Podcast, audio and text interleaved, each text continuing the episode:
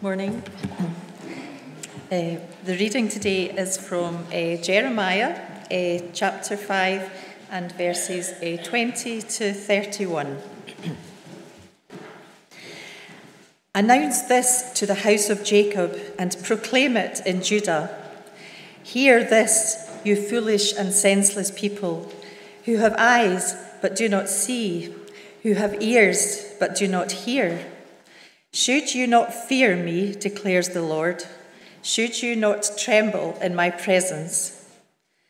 I made the sand a boundary for the sea, an everlasting barrier it cannot cross. The waves may roll, but they cannot prevail. They may roar, but they cannot cross it. But these people have stubborn and rebellious hearts. They have turned aside and gone away. They do not say to themselves, Let us fear the Lord our God, who gives autumn and spring rains in season, who assures us of the regular weeks of harvest. Your wrongdoings have kept these away. Your sins have deprived you of good. Among my people are wicked men who lie in wait, like men who snare birds and like those who set traps to catch men. Like cages full of birds, their houses are full of deceit. They have become rich and powerful and have grown fat and sleek. Their evil deeds have no limit. They do not plead the case of the fatherless to win it. They do not defend the rights of the poor. Should I not punish them for this, declares the Lord? Should I not avenge myself on such a nation as this? A horrible and shocking thing has happened in the land. The prophets prophesy lies, the priests rule by their own authority, and my people love it this way. But what will you do in the end? Amen. Thank you for God's word.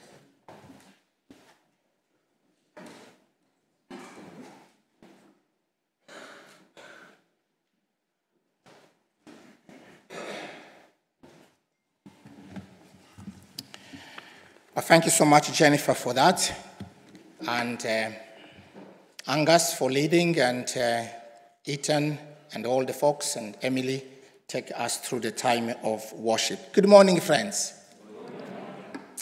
Please join me in prayer. Let's pray.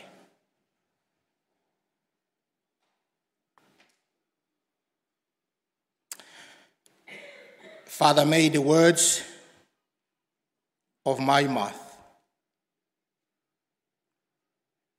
those words that you gave me coming through this mouth which you created. And may the meditation of our heart as we listen, engage with your word, digest, respond,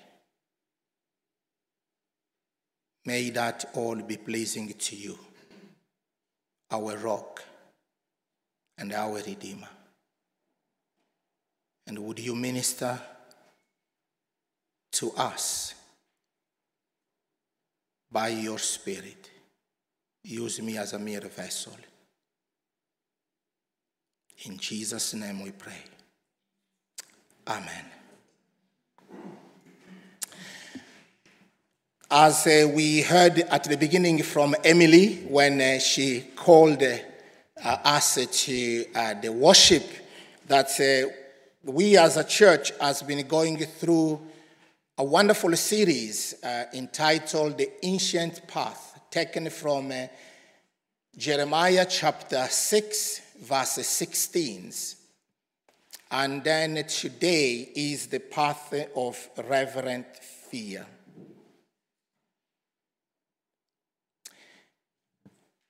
Imagine how good it would be if the nation's cry were that of verse 24, which is coming on the screen of that text which we have just read. Imagine that that is the cry of our nation today. Let us now fear the Lord. Just imagine how good it would be if that were our cry as a church. Imagine how good that would be if it were a cry for you as a couple, husband and wife. If it was a cry of your family. If it were a cry for you as a boyfriend and girlfriend. If it was a cry for you as a business partners. If this was a cry for you as a single, bachelor, widow, widower, just imagine that you are saying, Let me fear the Lord. Just imagine how good it would be. The truth is that the fear of the Lord is one of those things uh, that is uh, lacking among many people, even among us, uh, God's people.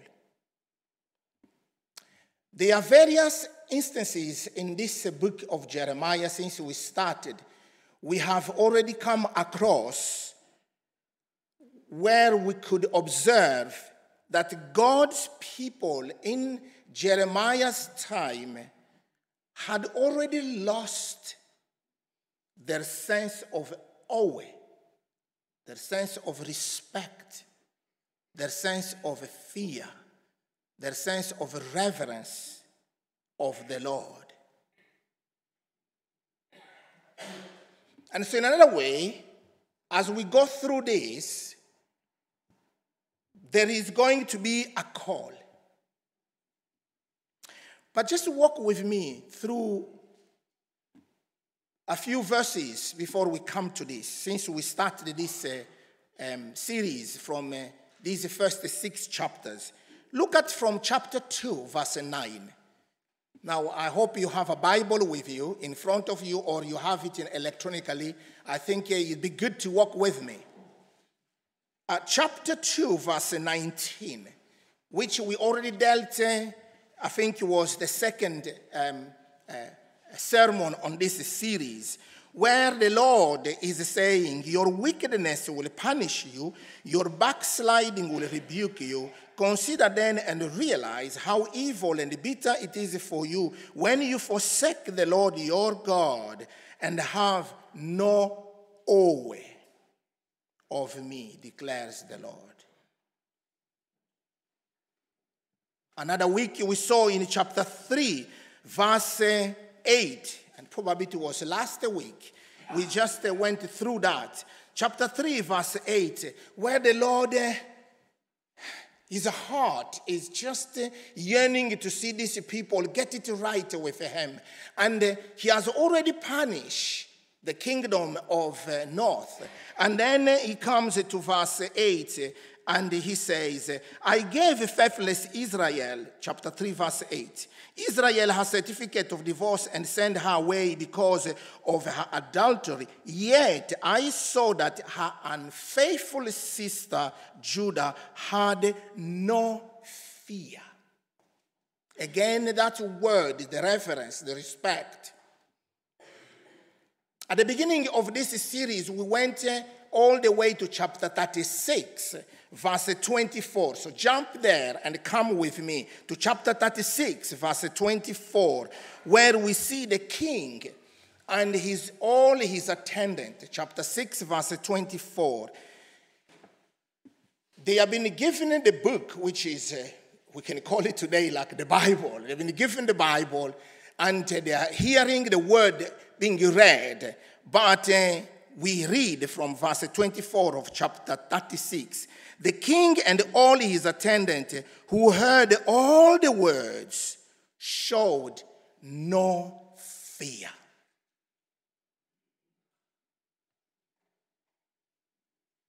No reverence.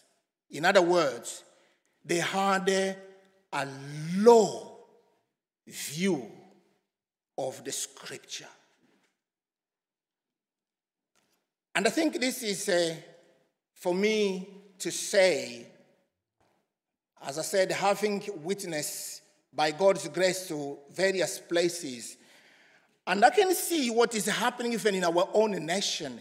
I think it is the devil's work to give people a low view of the scripture and encourage them to depend not on God's word, but to depend on their own minds and heart. That's what the king and his attendant did. Now, back to our passage. Twice in this passage, which Jennifer read to us beautifully, where the Lord highlights emphatically the lack of fear and reverence of his, among his people. And therefore, that's why the title of this morning, The Ancient Path of Reverence. The Lord is calling us to walk through this path. Twice in this passage, look at verse 22. Should you not fear me? Those, I know many of here have those expertise in the language. In other words, the emphasis is at the beginning. It is me you should, you should really fear. Are you not fearing me? Me, are you not fearing? Verse 24 is the same. The, the Lord heart breaks because his people are not fearing him, not having any respect, any reverence. So the question is, what is, um, what does it mean um, to fear the Lord to begin with? Now, there are few things that can be said, but in the Bible, particularly in the Old Testament, fearing the Lord is uh, becoming so acutely aware of his moral purity and the omnipotence. That's a big word, which means really his uh, power, his position, his sovereignty. To be acutely aware of that, that one is genuinely afraid to disobey him.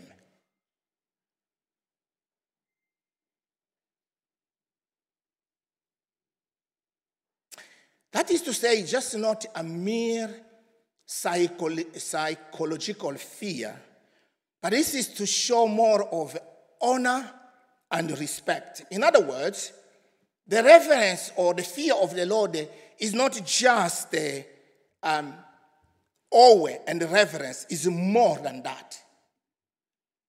But also, it is responding to Him in worship in service, giving to Him everything, in trust that He will provide, in obedience, without a question, in commitment and submission to His authority, holding nothing back. There is an example in the Bible that helps us to see this before we continue uh, our passage. In uh, Genesis 22, verse 12, you know the story. Genesis 22, verse 12, where Abraham has been given uh, the son that he has been waiting. And now the Lord wanted this dearest son to Abraham to be given back to him. And Abraham could not hesitate. And then he comes to when he was about to sacrifice and give back this child to God, we hear in verse 12 of Genesis 22 that uh, the Lord said, Do not lay a hand on the boy, do not uh, do anything to him. Now I know that you fear God. Now I know. Wow was God surprised that Abraham did not uh, fear him? He knew. But at this time, there is a profound thing here. In other words, the fear of the Lord is doing, is, is expressed in a way that uh, our best evidence of fearing God is our willing to serve and honor Him with that which is dearest to us and to part with that for Him and to Him. And that is a test to each one of us constantly. God asking you, give me back the one, the thing that is so dear to you. Dear to me. What is it? What's the Lord asking you this morning?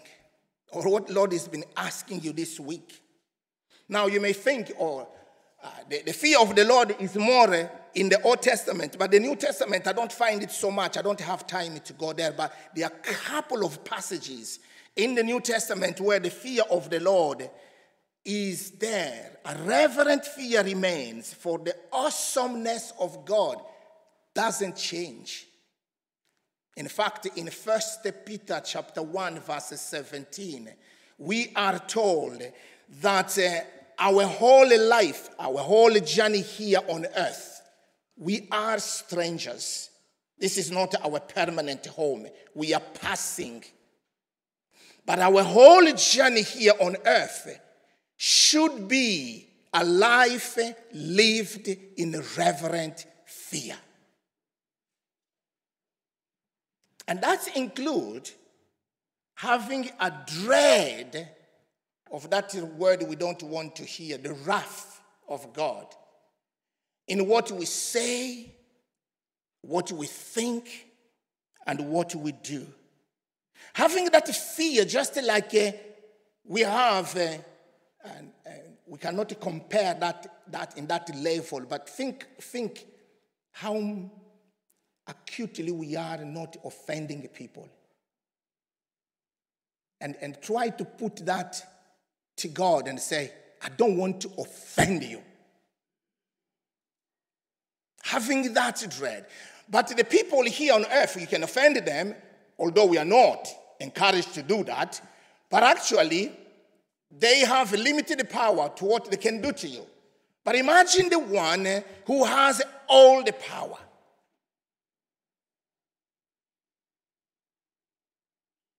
As it was in the days of Jeremiah, God is calling us to walk through the path of reverent fear, for we will find rest, as that chapter 6, verse 16 say. Ask the ancient path, walk on it, and you will find rest for your soul. And it will be good when you go through the book of Jeremiah in chapter 32, verse 9, 30, 39. For it is our own good to fear the Lord. So let's observe uh, three things quickly. Number one, how does those who do not fear the Lord become? That's what we need to observe in this passage. Those who do not fear the Lord become something. And in this passage, from verse uh, 21, but also chapter 4, verse 22, we see that when people don't fear the Lord, they become stupid, they become foolish, they become senseless, they become blind, they become deaf. Now, we may think, oh, that's a hard language, but that's the truth. No matter what intelligent you may be, the Bible says you become stupid, you become foolish, you become senseless. You have the skills. The only wisdom you have is to do evil. That's not me. But chapter 4, verse 22 tells us. In other words, the people now lack wisdom. And my friend, we know that wisdom is something that the world is crying to have. Not only on the politician, among the politician, but even us here, because our lives every day, we have to make a decision. Younger people, with whom shall I marry? and start life? When shall I begin to have kids? I was having a conversation with someone I won't name this week. Or we wait because A, B, C, D. Where will I move to study? They've made already choice. What decision? The world that we cry every day for wisdom to know the right thing to do, the right decision to make. But when people become eh, foolish and senseless, then they begin to have eh, the skills to sin and come up with sophisticated formulas to justify that sin is not sin. Because at the end of the day, we're intelligent people, but in the eyes of God, He sees you're stupid.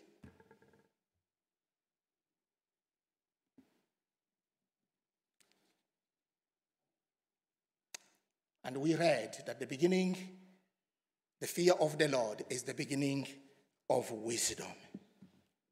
Martin Luther, in his commentary on, on Romans, uh, commenting on chapter 3, verse 18, where it says there's no fear of the Lord there, he says, I quote, Where there is no fear of God, there people, men and women, become proud and presumptuous. And remember, God opposes to the proud. And so when we look at this, what God normally is saying, He wants us not to be stupid. He wants us not to be senseless. But He wants us to go back to Him to become a holy people. Because that's what the, the beginning they were. Look at chapter 2, verse uh, uh, 3. Chapter 2, verse 3 in uh, this book. Remember, we are looking at these six chapters, so back and forth. At the beginning, God saw these people were uh, people who were holy to Him. In other words, they were set apart, and they were people who were pursuing holiness. And in that time, as they pursued holiness and they were set apart to him, they were the people who were wise in his eyes. But now they've turned away. God wants his people to hate sin and to shun evil so that they can be holy to him no wonder as his heart breaks. In chapter 32, verse 40, he promised one day. That's what our God is. When he sees us struggling, he will do it. Because when we cannot do it ourselves, he will do it. In chapter 32, verse 40, he says, I will give them something new. I will put in their heart reverence for me so that they cannot turn away again from me. Friend, where the fear of God prevails, people becomes people become humble and pious because we recognize this is the Lord's doing. When we look at this, as I was uh, studying, I realized that the lack of reverence for the Lord is the cause of all disorders in life, in conduct, in church decline as well, and the nation. In other words, when we pursue holiness and seek holiness as we fear the Lord, eh, the Bible teaches us also that the church grows I don't have time to look at these passages, but you can go to the New Testament in Acts chapter 5, verse 5. In Acts chapter 9, verse 31, you'll see that there is a link between holiness and the church growth. And so when uh, we, the minister, becoming a laughing stock, in the past, uh, if I go to the hospital, I put my collar quickly they will take me there. These days, sometimes they have just to say, well, wait, particularly, but they still have a little respect for that. You have never seen me probably with that, but I, I use it to go to the hospital. like just like a pass. Because if I tell them I'm a pastor, who are you? But becoming a laughing stock in the market. And because of that, the church is declining, declining. But when there was a fear of the Lord, the church grew because it's due to also to God's discipline. The second thing we need to observe what leads people to have no fear for God? Well, what is interesting, when you study this sixth chapter, you'll find that eh, one of the things that leads people to have no fear of the Lord is that the people, ah, I think I could just remove, but I can't.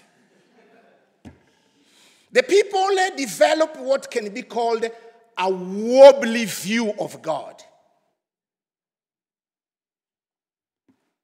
In other words, when we no longer have great thought for God, our fear disappear. Quickly, look at chapter 5, verse 12. I want to comment these. They thought God was absent and ineffective. Chapter 5, verse 12. God was absent, ineffective, and they talk harsh things against God. In verse 23, they failed to see that God is the creator. That's so important. These days, uh, there is a, a, tendency in our nation to, to worship creation rather than creator. I was seeing the other day the crowd in what they call it again, Stonehenge? Is that to call it? And some of them with the young baby, they, I don't know what time they went there. And I'm thinking, oh Lord, this is paganism. Sun, how beautiful. But who's behind the sun? The creator. Because when we have Him as the Creator, then we know that He's all powerful. And He's that word we use, it is omnipotent. He is uh, so powerful and utterly in control. And therefore, because He's in control, we will stand in awe of Him. Look at these couple of verses where his grandeur is manifested, or his, his greatness, his majesty is, is manifested in the way he created the sea and made a boundary that the tide can go until at certain point, and he's in control to make the tide come back. The tide have no way of disobeying to God. The limit he made for that cannot be crossed. And yet, as human being, oh Lord, forgive. We are quick to cross the moral boundaries that the Lord have set up.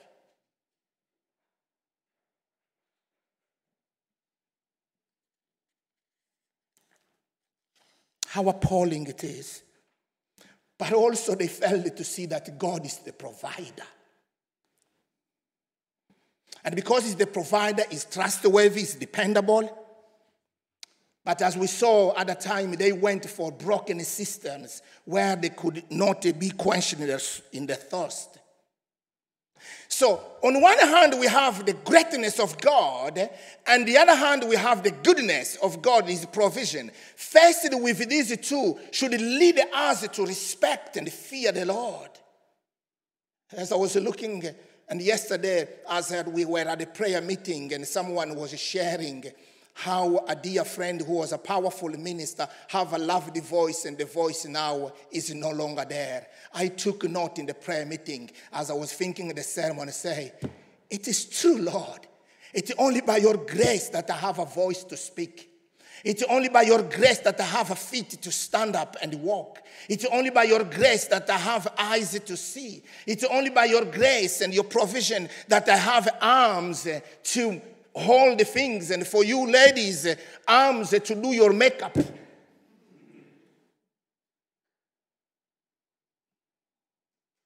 And instead of respecting the Lord, those makeup become uh, something for uh, arrogancy. Or your voice or your intelligence, the brain becomes something rather than fearing the Lord. And my feet, rather than being uh, swift to proclaim the gospel, but swift to go to things that uh, are not of the Lord.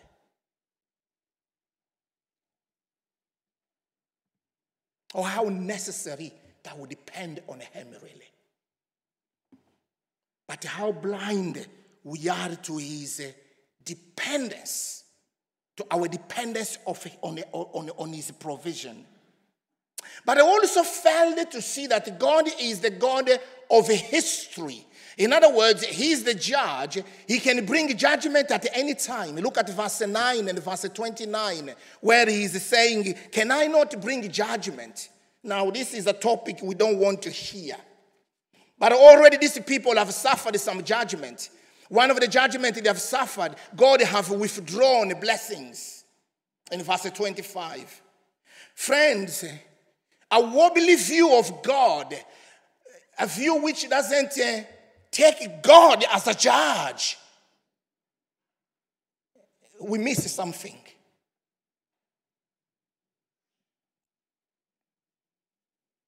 And this is lacking in our pulpit. I think when Welkin Raymond, uh, I tried to look at uh, some of my sermon, but some of them, because they're handwritten, I could not find them. Uh, so, but I can remember thinking, Kilraimon, I make a quote from J.I. Packer in his book of Knowing God, where these days people don't want to hear the topic of the wrath of God or the judgment. And he say, I quote, speak to the people of God as a father, as a friend, as a helper, one who loves us despite of our weaknesses and folly and sin and their faces light up. And you are on their wavelength at once. But speak to them of God as a judge, and the throne and they shake their heads. Their mind recoil from such an idea. They find it uh, repellent and unworthy. But again, among many other verses, look at the one I quoted earlier in First Peter chapter 1, verse 17. He says, You call the God, you call it God, but it's God, He's the Father who judges impartially. So you have the love of God and the justice and the ju- God as a judge. They are both uh, not inconsistent, but consistent. You remember? Steve will know this. He's my friend. That's why I keep uh, bringing all the people who are my friend. If you don't hear your name, don't think I'm not your friend. You are still my friend, but I need to ask permission. Others, I don't. Steve knows this because that is the area. In the 18th century, Jonathan Edward preached a sermon, a hard one Sinners in the Hand of an Angry God. Can you hear that title? Sinners in the Hand of an Angry God. God used that preaching to bring an awakening in that town of Enfield. Sadly, we don't hear such sermons. And he said, naturally, natural people are held in the hand of God over the pit of hell. And so he said, Therefore, let everyone who is out of Christ now awake and fly to Jesus. I don't have a pleasure in preaching uh, topics which are hard, but I can't help because I'm bound to preach the whole counsel of God.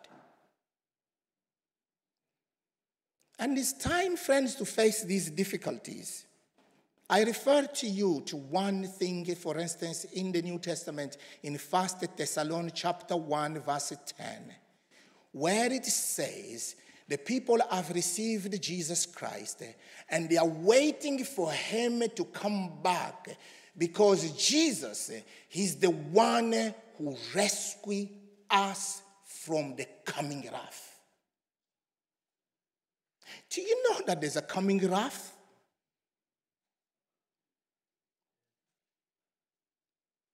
No one, no one who loves you will shy away to tell you that. And because I'm your friend and your humble servant, I just say to you, passionately, compassionately, there is a wrath to come. Run away to the one who shed his blood on the cross and who gave his life for you, for me. Wrath fell on him so that you may be free. I may be free. Let me finish with the last one.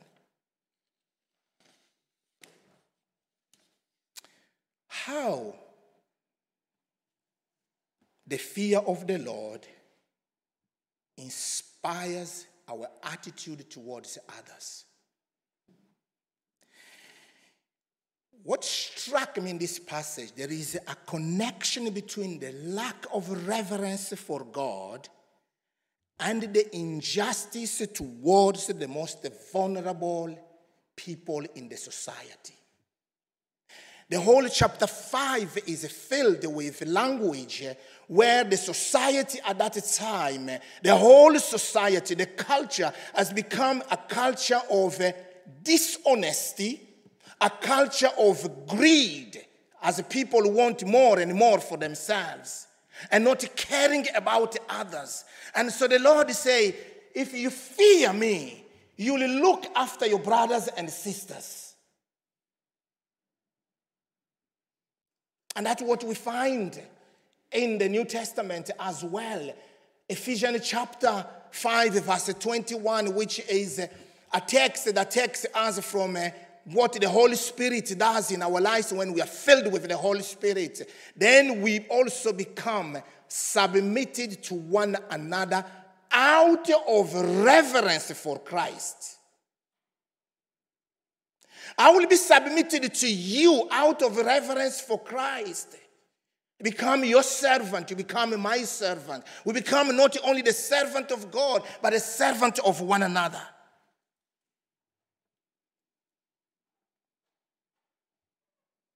Think about uh, the society we are in. If we had the fear of God, there will be no more cheating. We will have healthy marriages, healthy relationship.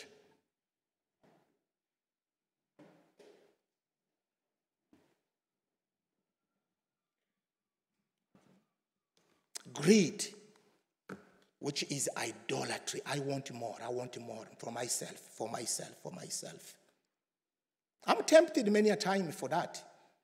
I told you last Sunday, the, the Sunday before, we sat there at the, the, the, the, the entrance. There was this luxury car that just came there and uh, I don't know who started. I think it's Clayton.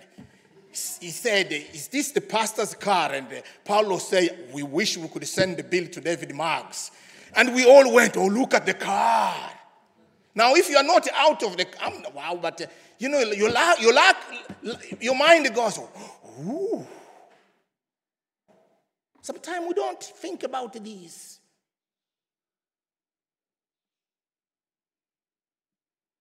Let me finish.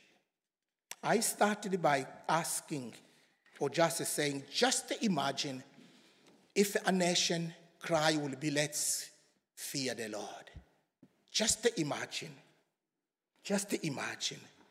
As I look at this passage at the end, I thought, if I, my wife, as a family, I as an individual, us as a member of the staff, us as staff in St. Andrew's Baptist Church, us as St. Andrew's Baptist Church, us as a community here, if we fear the Lord, oh, we would be wise We would be pious. We would be not crossing the boundaries that the Lord set up. We would be compelled to delight in ways that are His and to depart from what is not of Him. We would seek to grow in holiness, hating sin. We would trust Him more. We would obey Him, not holding back. We would tear those idols that have been enthroned where Christ should be enthroned. And we'll find rest. My time is up. Not that I'm blaming, but that's exactly what we said. In fact, I'm two minutes late. But come with me quickly to the last book of the Old Testament, Malachi. And I just want to read that verse and leave it with us. Malachi chapter 3, the last book of the Old Testament. As you listen to this, these are the people living in a culture where there is no fear of the Lord. But this is what they decided. They're living in a culture where there's no fear of the Lord, where people are saying harsh things against the Lord. In chapter 3, verses 16, chapter 3 of Malachi, verses 16. It says, Then those who fear the Lord talked with each other, and the Lord listened and heard. And a scroll of remembrance was written in his presence concerning those who fear the Lord and honor his name. They will be mine, says the Lord Almighty in the day when I will make up my treasured possession. I will spare them, just as in compassion a man spares his son who serves him. You can go on. There is a beauty, there is a ministry, there is a security, there is a joy to fear the Lord. May He help us to be among these ones that fear the Lord, looking unto Jesus Christ. To Him be the glory. Amen.